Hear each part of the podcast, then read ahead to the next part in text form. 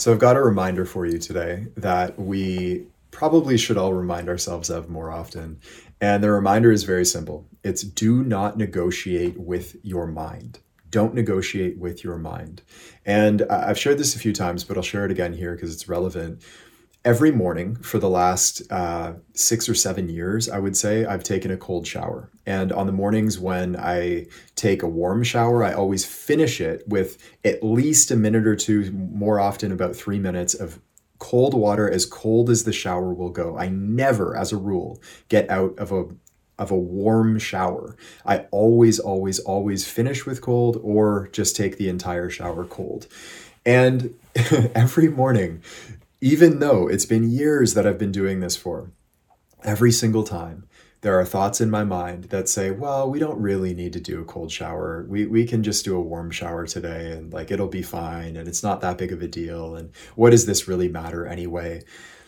And every single day I have the same thought. It's, I am not negotiating here. This is not a conversation. I say we do this, so we do it. And I crank that shower as cold as it'll go and I stay in. Okay. And the one thing that I actually do as a side note, I'll stay in past the impulse to get out.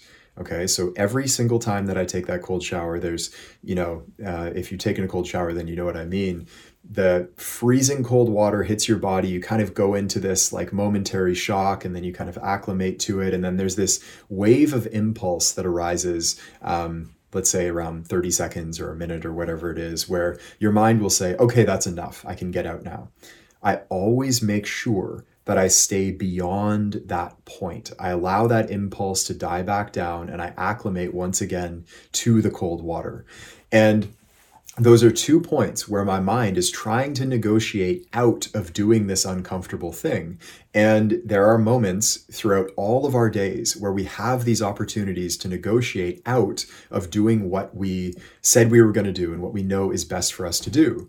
And in those moments, this reminder is to not negotiate with yourself at all.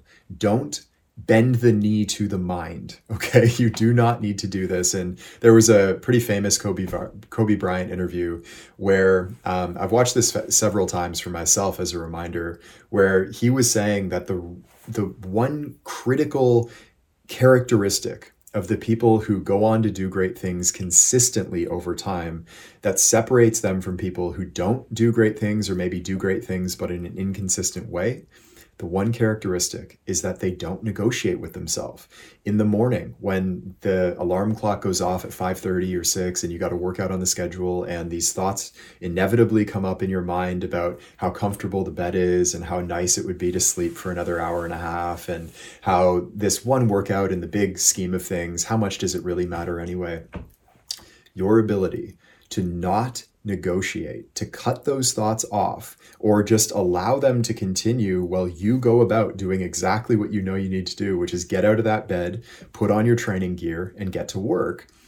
Your ability to not negotiate when those thoughts arise is going to ultimately lead to you doing great things consistently over time. And this is my reminder to you once again do not negotiate with yourself. The thoughts may arise. Don't give them any importance whatsoever. If you know there's something that you need to do, then do it. No negotiation whatsoever.